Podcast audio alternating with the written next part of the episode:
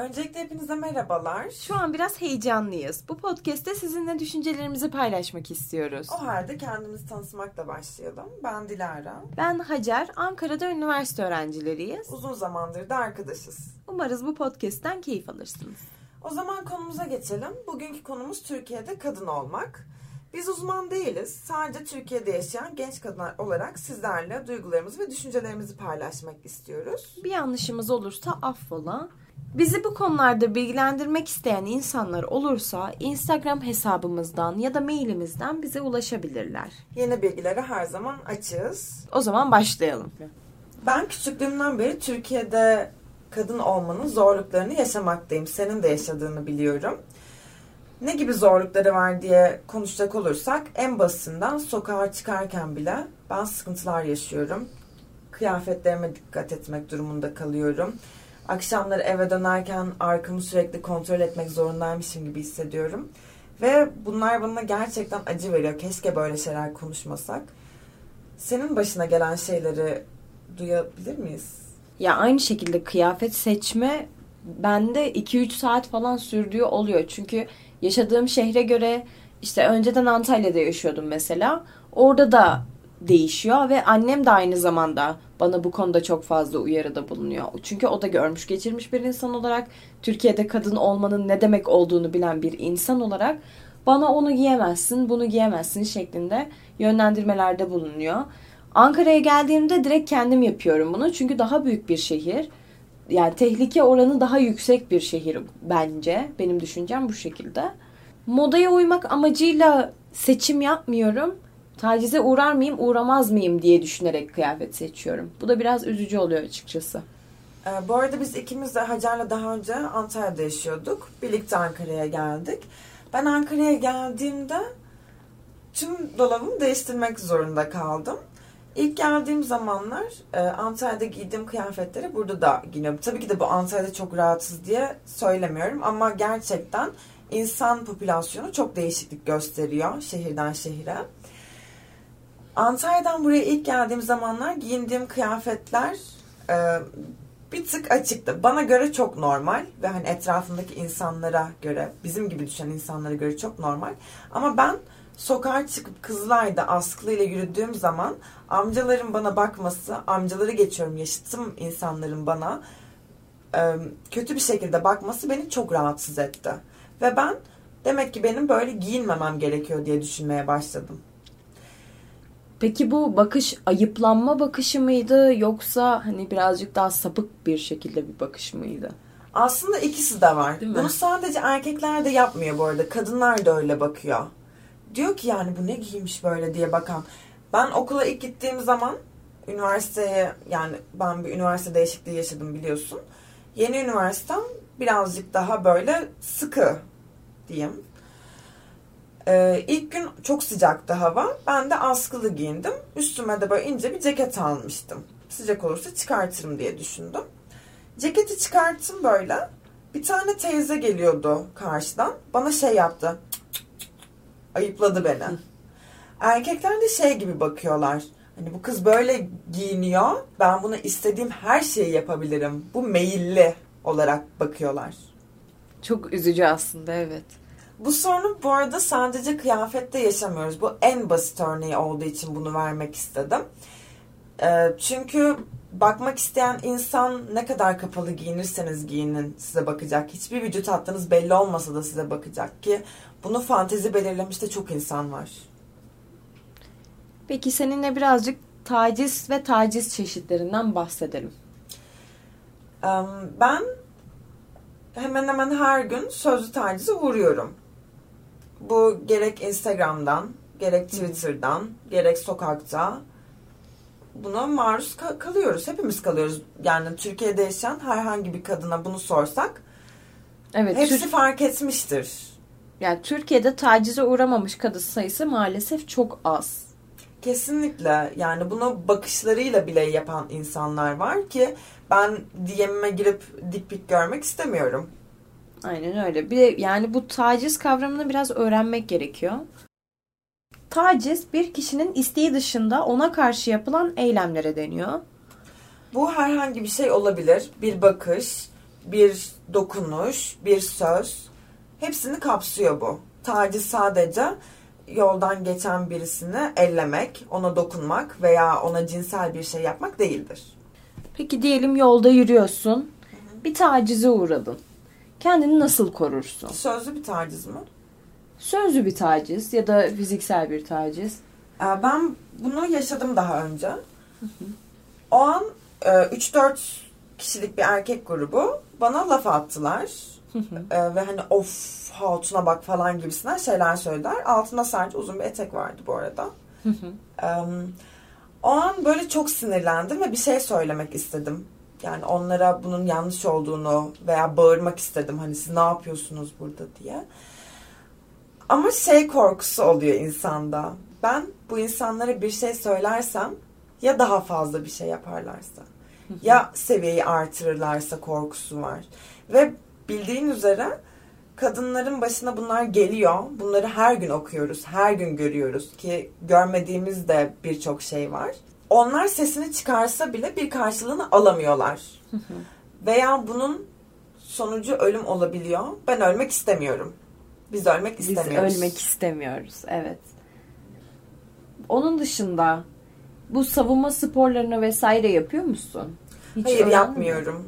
Yani e, başıma bir şey gelirse diye yanımda sadece biber gazı taşıyabiliyorum ki bunu söylemem ne kadar doğru bilmiyorum. Aslında legal olmayan bir şey ama yani bunu taşımak legal olmasa bile bize güvende hissettiriyor açıkçası. Kesinlikle. Ve bu savunma sporlarını da öğrenmek için zaman harcamamız bile çok üzücü bence. Keşke yani. güvenebileceğimiz şey biber gazı olmasa. Aynen öyle. Bir de ben şunu değinmek istiyorum.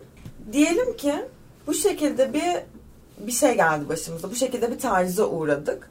Ve sonucu çok kötü bitti. Ee, işte en kötüsünü söylüyorum. Diyelim ki öldüm. Benim gözüm arkada kalır çünkü ben benim hakkımın savunulmayacağını biliyorum. Benim hakkımın sadece Twitter'da eğer ki siz duyurursanız savunulacağını biliyorum. Bu olaylarda yargıya gidilince rızası vardı indirimi. İşte takım elbise giydiyse iyi hal indirimi vesaire bunlar alındığı için biz maalesef artık güvende hissetmiyoruz. Güvende hissetmiyoruz. Yani ben e, açıkçası hiçbir kadının te- tecavüze uğramayı kabul edebileceğini ve buna rızası olabileceğini düşünmüyorum. Kimse bunu istemez. Kimsenin buna rızası yoktur. Kimse buna sessiz kalmaz. Yani Kalmadım. ben ona tecavüz ettim. O hiç sesini çıkartmadı. Demek ki meyilliydi. Demek ki bunu istiyordu diye bir şey yok. Kesinlikle yok. Tamam şimdi bir başka konuya geçelim. Çünkü konuşmakta bitmeyecek gibi bunlar. Ama şu anda mesela kız çocukları erkek çocuğuna nazaran kız çocuğu olduğu zaman anneler babalar diyor ki bu kız çocuğu işte bizim yanımızda durur. Oğlan çocuğu evlenip gider ama kız çocuğu bizim yanımızda durur. Bize hizmet etmeye devam eder. Ah, bakmakla yükümlü değiliz kimseye ya. Onlar bize hayata getiriyor. Bakamayacaksınız doğurmasaydınız. evet ona gidiyor. Hani o öyle oluyor ama sonrasında bizim de onlara bakmakla yükümlülüğümüz oluyor zorundalık bir şekilde. Çünkü Yok, onlar bize zorundalık olduğunu düşünmüyorum ben bunun. Yani birazcık da dayatma da olabilir bu benim için ama hani böyle onlar bize baktı biz de ona bakalım. Ama erkeklerde böyle bir düşünce olmuyor. Erkek çocuğundan bu beklenmiyor çünkü. Evet. Kadınların genelde evde oturup e, ailesine hastaysa eğer ailesine bakması, çocuklarına bakması, evin işlerini yapması bekleniyor. Ama kadınlardan çok iyi yöneticiler çıkabilir. Kadınlar çok iyi işler başarabilir. Ha, meslek anlamında Mesleki anlamda, kariyer anlamında. Çünkü yani böyle diyoruz bu şekilde aileler de var ama kız çocuklarını çok destekleyen aileler de var. Çünkü diyorlar ki bizim yapamadıklarımızı onlar yapsın. Bizim görmediklerimizi onlar görsün. Kadınlar mesleki anlamda da çok sıkıntılar yaşamaktalar. Aslında erkeklerden hiçbir farkımız yok. Ben hatta kadınların erkeklerden bir tık daha e, detaycı olduklarını, bu yüzden de daha başarılı olabileceklerini düşünüyorum. Tabii ki de buna imkan sağlanırsa. Aynen öyle. Mesela bir mesleğe başvururken hepimiz bir mülakata giriyoruz. Kadın çalışanları hamile kalma ihtimali ile işe almama durumları olabiliyor. Evet bu çok saçma bir muhabbet ya. İlk başta zaten evli misin, bekar mısın gibi sorular da soruluyor bu evet, mülakatlarda. Evet. Tamam şey de olabilir. Asgari aile geçinme fonu için soruluyor da olabilir. Buna ters bir şey, şey yapmıyorum. Ters bir şekilde söylemiyorum bu durumu. Ama bu özellikle kadınlara daha çok yönlendiriliyor. Diyelim ki hamile kaldı çalışan. Birkaç ay gene çalışıyor. Bir süre sonra da izne çıkacak. Uzun bir süre izne çıkacak korkusuyla işe almıyorlar. Ki işe alınsa bile bir kadının erkeğe göre yönetici olması çok daha zor. Çünkü zorlaştırıyorlar. Evet, daha az maaş alınıyor. Yönetici yönetici kadın sayısının da Türkiye'de az olduğu görünüyor. Şu an kadınların çalışma oranı daha fazla eskiye bakarsak. Mesela 70'lerde ve 80'lerde kadınlar çok daha az e, iş sahibiydi. Genelde evlerindelerdi, çocuklarıyla ilgileniyorlardı. Mesela şöyle bir durum da var. E, bu yakın zamanda oldu. Tam zamanını bilmiyorum ama bir siyasinin de bir sözü vardı. Artık kadınlar iş aradığı için işsiz oranı yüksek diye. Ah, yani buna yorum bile yapma gereğinde bulunmuyorum. Neyse devam edelim. Ee, bu 70'ler ve 80'lerde yaşayan kadınlar e, kız çocuklarına daha böyle her şeyden anlatıyorlar o zamanlar o zamanlarda yaşadığı problemleri ve bir erkeğin eline bakmakla yükümlüler. Maalesef. Zorundalar. Yani buna zorunda kalıyorlar. Ve çoğu şeyi göz ardı etmek durumundalar. Çünkü diyorlar ki olası bir ayrılıkta ben ne yapacağım, nereye gideceğim, annemin babamın evine mi gideyim, ne yapayım diyorlar. Aslında tamamen böyle maddi sıkıntılardan ötürü bu. Senelerce bir erkeğin yanında her şeyine evet, evet hayatım, evet bir tanem ile ömürlerini geçirmiş annelerimiz var maalesef. Ya yani mutlu evlilikler de illaki vardır ama çoğunluk olarak konuşuyorum. Yani en azından bizim ailelerimiz bu şekilde. Onun dışında çok uzun bir zamandır din adamları bize bir kitle yönlendirmesi yaşatıyor. Şöyle söyleyeyim onu da. İşte kadınlar şeytandır, kadınlar işte kıyafet sesli gülmesin, kadınlar sesli gülmesin, kadınlar sesli konuşmasın, kadınlar sesini çıkartmasın gibi yönlendirmelerde bulunuyorlar ve bunları din üzerinden anlatmaya çalışıyorlar ve, ve böyle olunca din de yanlış anlaşılıyor ve şu an gençler dinden çok fazla uzaklaştı. Sırf bu sebepten dolayı yani kadın dinde bu kadar fazla anlatılmıyor bahsedilen dinde. Oh. Aynen öyle. o yüzden yani bu da bir kitle yönlendirmesi oldu senelerdir diye söylemek istiyorum. Kesinlikle ben de öyle düşünüyorum. Dinin etkisi çok fazla. Dini boyuta düşünürsek zaten kadının pek bir yeri olmadığını görüyoruz insanların dini saptırarak bu şekilde getirmesine dayanarak söylüyorum. Kesinlikle hani dine bir lafım, inananlara, inanmayanlara hiçbir lafım yok. Evet evet din dinle alakalı bir yorum yapmıyoruz. Biz dini yorumlayan insanların sözlerini çarpıtması hakkında konuşuyoruz şu anda. Ve kadınların bu kadar hor görülmesi gerçekten hoşuma gitmiyor. E, din insanlarının bu şekilde yansıtması da erkek e, e, erkeklerin kadınlar üzerinde her şeyi yapabileceklerini düşünmelerine sebep oluyor. Ve ben tacizlerin ve tecavüzlerin bu şekilde daha çok arttığını düşünüyorum. Ben sokakta yürürken gülebilmek istiyorum. Arkadaşlarımla otururken mutlu olmak istiyorum. Bedenimi kimseden saklamak, Yolda korkarak yürümek istemiyorum. Biriyle flörtleşirken sevişirsem acaba katilim olur mu diye düşünmek istemiyorum. Kadın veya erkek üstün değildir, ikisi de eşittir aslında.